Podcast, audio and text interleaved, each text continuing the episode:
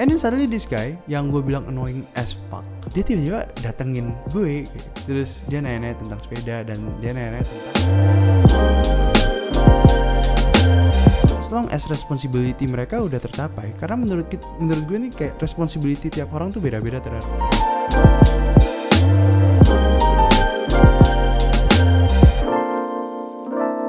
Hello everyone, welcome back to P S K. Pada suatu ketika episode eighty-seven. Gimana kabarnya semua?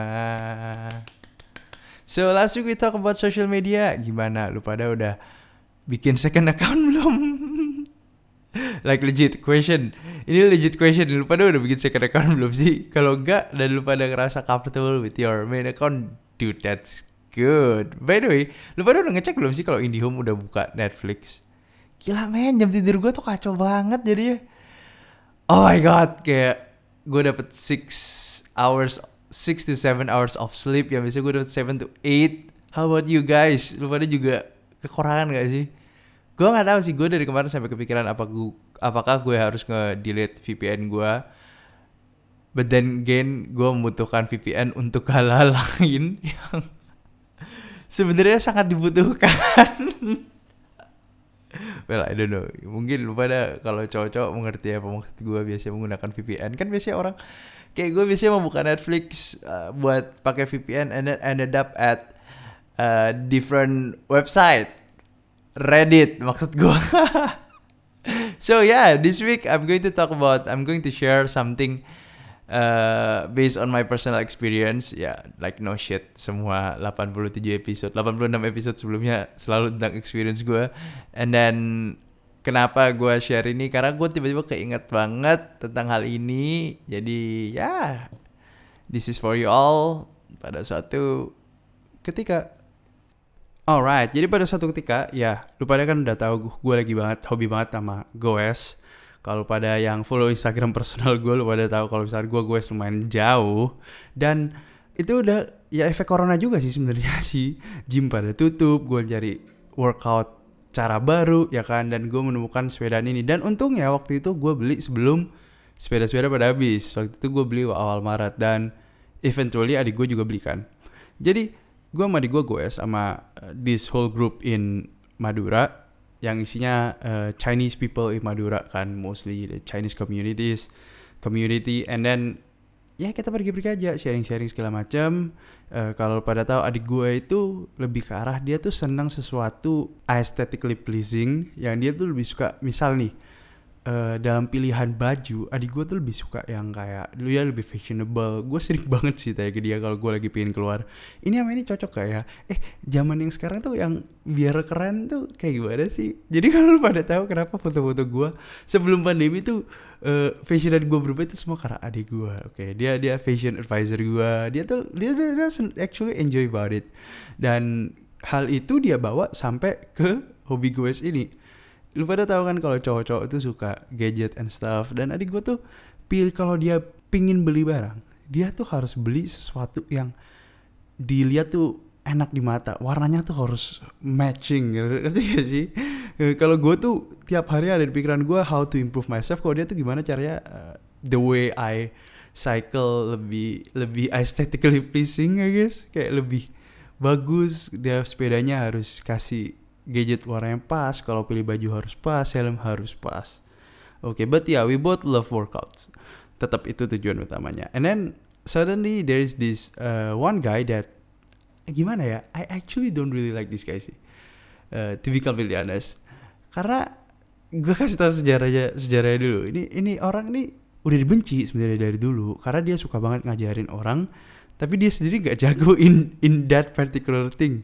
Jadi waktu itu kan dulu, waktu kecil gue suka main basketan kan. Dan ini orang juga udah sering banget ngajarin anak-anak ini main basket. Dan gak ada yang dengerin men, gak ada yang dengerin dia. Tapi dan everyone found like, ini orang annoying banget ya. But I guess it's true gitu. Kayak bokap gue selalu bilang kalau lu mau didengerin orang, lu harus, you have to be good at it.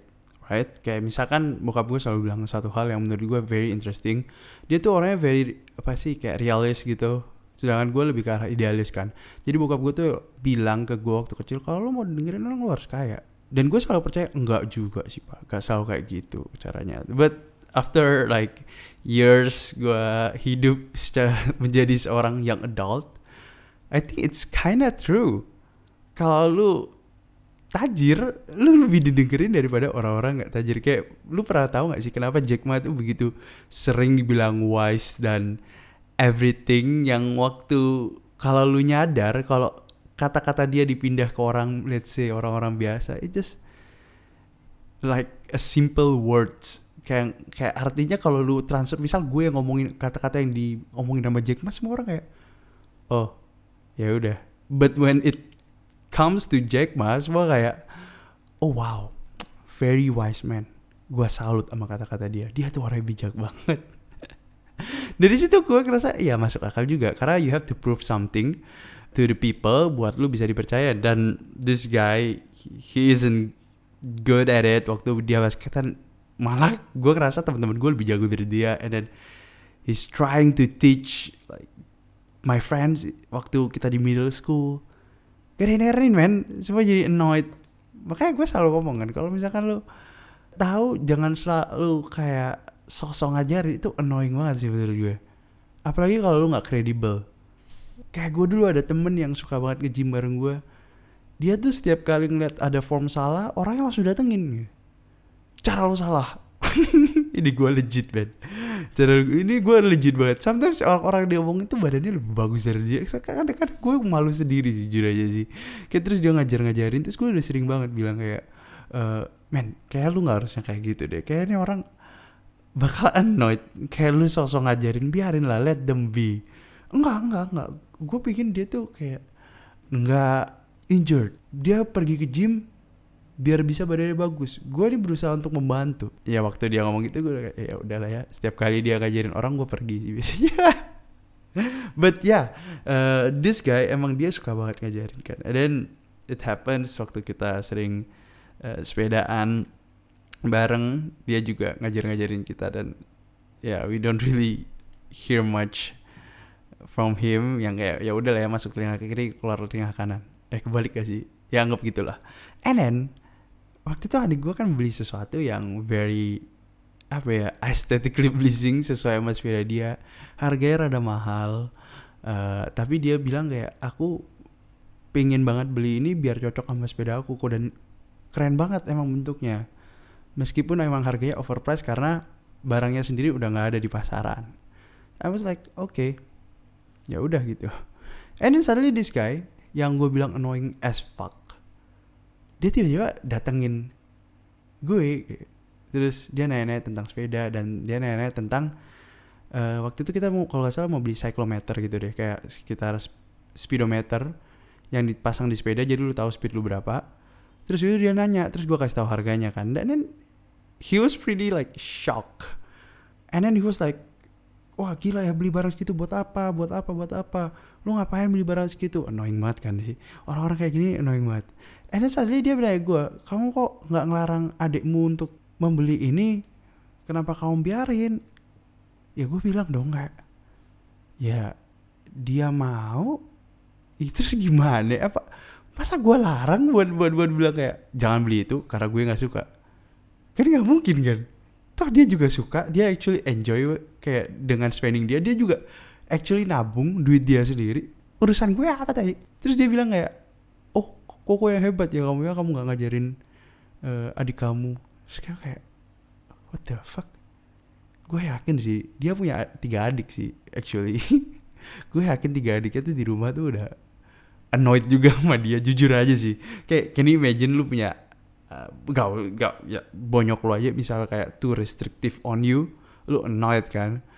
Oh mom, dad, I'm already eighteen years old. Gue udah, aku udah delapan belas tahun mah, pa. I can do whatever the fuck I want. Tapi masih minta duit sama bonyok tai. Tapi ya gitu loh, kayak lo bisa bayangin gak sih kalau orang-orang terlalu kepoin hidup lo? Gue, gue kesel banget sih sama orang yang terlalu kepoin hidup orang. Karena menurut gue semua orang punya the idea of their self. Buat mereka bisa define hidup mereka. Kayak misal gini, lu ngerasa kalau spend duit lu ke sesuatu barang itu tuh meaningful to you, belum tentu meaning, meaningful buat gue. Bener kan? Let's say ada orang kayak beli kamera harga puluhan juta. karena menurut dia meaningful to him or her. Tapi itu menurut gue nggak meaningful buat gue, dan ngapain gue kepoin mereka.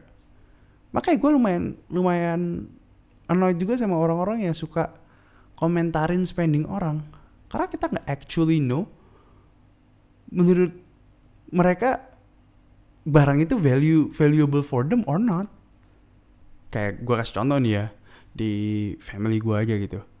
Waktu itu tuh banyak gue suka banget tuh, entah kenapa ya, entah kenapa. Banyak gue tuh suka banget komentarin uh, keluarga lain, misal kayak, oh ini gila ya, anaknya dia tajir tapi semua duitnya dipakai buat jalan-jalan, anaknya tidak dikasih uh, dibeliin rumah atau dibeliin dikasih kerjaan or anything. Dan di situ gue sebenarnya kayak gimana ya? Kayaknya terserah orang-orang tua-orang tua ini deh buat mereka spend duitnya. As long as responsibility mereka udah tercapai. Karena menurut menurut gue nih kayak responsibility tiap orang tuh beda-beda terhadap anaknya. Ya kan? Di budaya barat sendiri, responsibility-nya tuh udah sampai eighteen years old and then by done gone. Ya udah lu keluar aja dari rumah ini. Sedangkan kalau misalkan in Asian culture kayak responsibility-nya nih sampai anaknya juga udah mati, karena identitas anaknya ini mengikat pada identitas orang tua, right? Jadi makanya kenapa kalau misalkan di budaya Asia itu anaknya benar-benar harus solid banget tuh, harus harus perfect banget, punya kerjaan, punya rumah, uh, financially secure. Kalau misalkan di budaya baratnya mereka kayak anak dan orang tua ada kayak nggak ada identitas yang terikat satu sama lain. Abis anaknya udah eighteen years old ya orang tuanya ya rada lepas. Mereka ketemu cuman sebagai kayak ya as a family gitu, tetap ketemu Thanksgiving and so on. Tapi kalau misalkan anaknya melakukan kesalahan pun orang tuanya nggak ada sangkut pautnya. Mungkin orang tuanya bakal sedih, tapi kayak kalau di Asian culture kan disorot banget kan, orang tua tuh disorot banget kalau misalkan anaknya berbuat apa, wah keluarganya nggak bener nih. Nah itu tuh yang membuat kenapa kalau misalkan di sini nih di Asian culture responsibility-nya tuh jadi gede banget sama anaknya tuh, responsibility-nya nggak cuma sampai eighteen years old. But then again kayak misal ada orang tua yang bilang ngerasa oke okay, responsibility gue sampai anak gue, gue bisa beliin rumah and then my responsi- responsibility is gone. Menurut gue ya kita juga gak bisa komentarin kan. Kayak kenapa lu komentarin menurut mereka responsibility-nya mereka udah kelar waktu uh, gak semua orang bisa anaknya bisa punya rumah. Atau mungkin sampai kuliah and then I'm done. Lu hidup on your own. Gue gak ada duit lagi, sisa duitnya mungkin gue pakai gue pergi jalan-jalan. Ya udah, terserah orang tua lainnya kan. Seringkali kita suka banget tuh ngepoin hidup orang lain. Dan sometimes gue sendiri masih kadang terpancing sih untuk komentarin hidup orang lain, untuk ngepoin. Kayak misal orang lain bisa spend segini banyak, apakah dia gak memikirkan tentang masa depan mereka kalau mereka udah keluarga, atau mungkin nabung kayak investasi. Tapi gue selalu mencoba untuk nyadarin diri gue kayak, eh ngapain ya gue ngepoin hidup orang lain, gue juga sendiri gak mau dikepoin gitu. Gue gak mau orang lain komentarin spending gue, gaya hidup gue. Kayak gue juga let me be. Kenapa gak gue let them be? Apalagi kayak situasi yang sering banget gue omongin. Misal seorang minimalis, uh, dia keep it anything minimal to him or her. Tapi dia masih komentarin hidup orang lain karena hidup orang lain tidak minimalis. Karena tidak mereka merasa, oh mereka tidak financially responsible to their self. Yang padahal the idea of minimalism itself itu adalah lu singkirin barang-barang yang tidak valuable, yang you think itu gak ada purpose-nya di hidup lu. Dan yang tadi gue bilang, setiap orang punya hal yang menurut mereka valuable to them, but not maybe not you, right? Oke, okay, jadi remember guys, you have to keep everything kayak ya udah pikirin, jangan pikirin orang lain spending gimana, cara pakai duit dia gimana, gaya hidup dia gimana. Fokus ke apa yang lu pikir itu valuable or not. But yeah, obviously think twice every time you wanna buy something, kayak is it valuable for me or not. Kalau lu mau buang suatu valuable buat gue atau enggak, itu lu tetap harus pikirin. Kembali lagi ke cerita gue. Oke. Okay. Kembali lagi ke cerita gue sama this guy, oke. Okay? uh, but What I found other things other than kayak dia suka ngepoin hidup kita, yang menurut gue kenapa dia lumayan kasihan adalah there is one time dia cerita gue kayak, lu bisa ya nyambung sama orang-orang uh, misal waktu itu Surabaya. Dan gue kayak, what the fuck, what kind of question is this?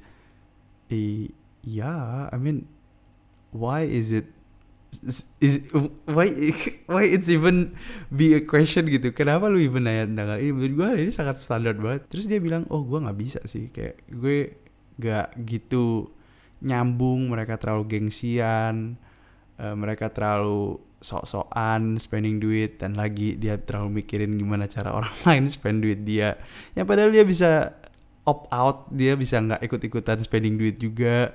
Mungkin dia minder, I don't know, but one thing for sure, I heard that waktu dia, oh by the way ini orang udah lumayan tua ya, dia udah umur kayak empat puluhan gitu kalau nggak salah, dan belum nikah juga, and I know why now. Type jahat banget. Anyway, ini hidup dia seperti itu, dan dia ngomong kayak gitu, dan gue mulai kayak ngerasa pingin tahu hidup dia seperti apa. Dan uh, based on my observation, yang menurut gue ini pasti bener observation gue, menurut gue dia, I guess dia lumayan di bully sih, the fact that ya dia lumayan, gue bisa bilang tipikal-tipikal orang yang diri gue dulu yang jahat uh, bakal bully sih, jujur aja sih. And sometimes I feel I feel sad sih about him. Gue jadi mengerti setelah gue nyadar uh, dari pertanyaan ini adalah kenapa dia suka banget ngajarin orang lain, adalah dia dia dia dia pingin dapet suatu pengakuan, dia pingin dapet suatu kayak validasi, kayak sebenarnya gue bisa loh ngelakuin, I'm actually good at something and I'm actually deserve to be said like I'm the master of this thing. Yang menurut gue mungkin aja dia nggak bisa dapetin hal ini di waktu-waktu dia grew up as a person, makanya dia selalu ngajarin anak kecil, selalu ngajarin orang-orang yang lebih muda sesuatu, and he's trying to, karena lack of respect dari orang lain terhadap diri dia. And I feel really bad sih, to be completely honest about it. Makanya gue, meskipun gue lumayan annoyed with this guy, gue nggak bisa seratus persen annoyed karena gue tahu kayak, ah man, you need more respect. And sometimes ya gue tetap aja kayak keep my heads down, gue tetap aja bilang, oh iya ya gitu ya, oh aku belajar banyak loh dari kokoh. But I guess that's the least thing that I can do. Soalnya I learned this thing dari seorang teman gue yang suka ngajarin di gym waktu itu sih. Dia suka banget ngajarin karena teman-teman gue ini, teman baik gue ini, dia nggak lulus S D cuy. Dia selalu kayak, yang gue ngerasa dia juga ngerasa kayak gitu, dan teman-teman gue juga ngerasa dia kayak uh, I'm not good in many things, and then right now I'm actually quite good at working out. Gue quite good lifting weights. Makanya gue harus ngajarin orang-orang ini so that you know I can get more respect from these people. And yeah, there are many ways sih to to earn respect. And I guess this is a shortcut. Jadi dengan lu, esensinya tuh sebenarnya sama kayak tukang-tukang bully. Mungkin kayak gue dulu, I'm I'm not good at something back then, and then I'm trying to prove myself by being a jerk that bullied the losers in the school. Yang padahal gue sendiri, I was the one who was a fucking loser. Karena gue ngebully dan karena gue pingin dapat respect from these people, this maybe I can say these smaller people, but mungkin gue sekarang bisa bilang they are bigger people, they were bigger people than me, because they've been through a lot of mess and I was being a fucking jerk. But yeah, I guess it's like a, yang soal gue bilang a vicious cycle, kayak lo ngebully orang and then orang yang dibully ini merasa kayak dia loser, and then waktu dia udah besar, waktu dia udah lebih gede, dia bully the younger people, and it keeps happening, happening, happening. And I guess that's a simplest way to get dalam tanda kutip respect. Yang padahal menurut gue lu bisa dapet respect paling gampang itu by your attitude and by your own skill, instead of like trying to teach other people dengan kayak being an annoying guy yang selalu dikit-dikit lu salah, lu salah, dan lu sok-sokan ngajarin. Instead of that, lu harusnya try to focus more on things that you've been working on. Misal lu work on your futsal skill, daripada lu sok-sokan ngajarin tiap hari, dikit-dikit marahin orang yang baru belajar futsal, dan lu sendiri-sendiri gak actually good, and you feel, you, I, I'm pretty sure you can feel sih, kayak misalkan these people actually respect me or not. Dengan lu kayak gitu harusnya lu fokus aja ke latihan lu, and then the respect will come by itself. Kayak salah seorang teman gue di tim uh, goes gue nih, Cina-Cina Madura ya kan, uh, dia tuh dia ketuanya sih, dia tuh sebenarnya nggak banyak ngomong, tapi we respect him so fucking much karena dia emang kuat banget. And then kita selalu eventually nanya advice ke dia karena he already proved it that he is good and his attitude just kayak baik banget as a person yang gua ngerasa kayak, oh ya, yeah, this is the true definition of what a respectable man uh, should have been. Yang itu yang, dan itu yang gua gua rasain sih. So remember guys, jangan pernah lu komentarin hidup orang lain. Sebenarnya itu the whole message of this podcast. Karena menurut orang lain, ya sometimes it's valuable for them, but not for you. Then it goes both way. Maybe it's valuable for you, and it's not valuable for them. Urusin hidup lu, fokus sama goal lu aja, and the respect will come eventually. This uh, penghargaan, what is respect? Ya. Yeah. Respect lah ya, lu pada tahu respect. Uh, respect respect ini bakal datang ujung-ujungnya by itself dengan sendirinya. So yeah, I guess that's it for the podcast today. Pendek banget ya, but yeah, thank you so much for listening. Uh, I'll see you guys next week and see ya.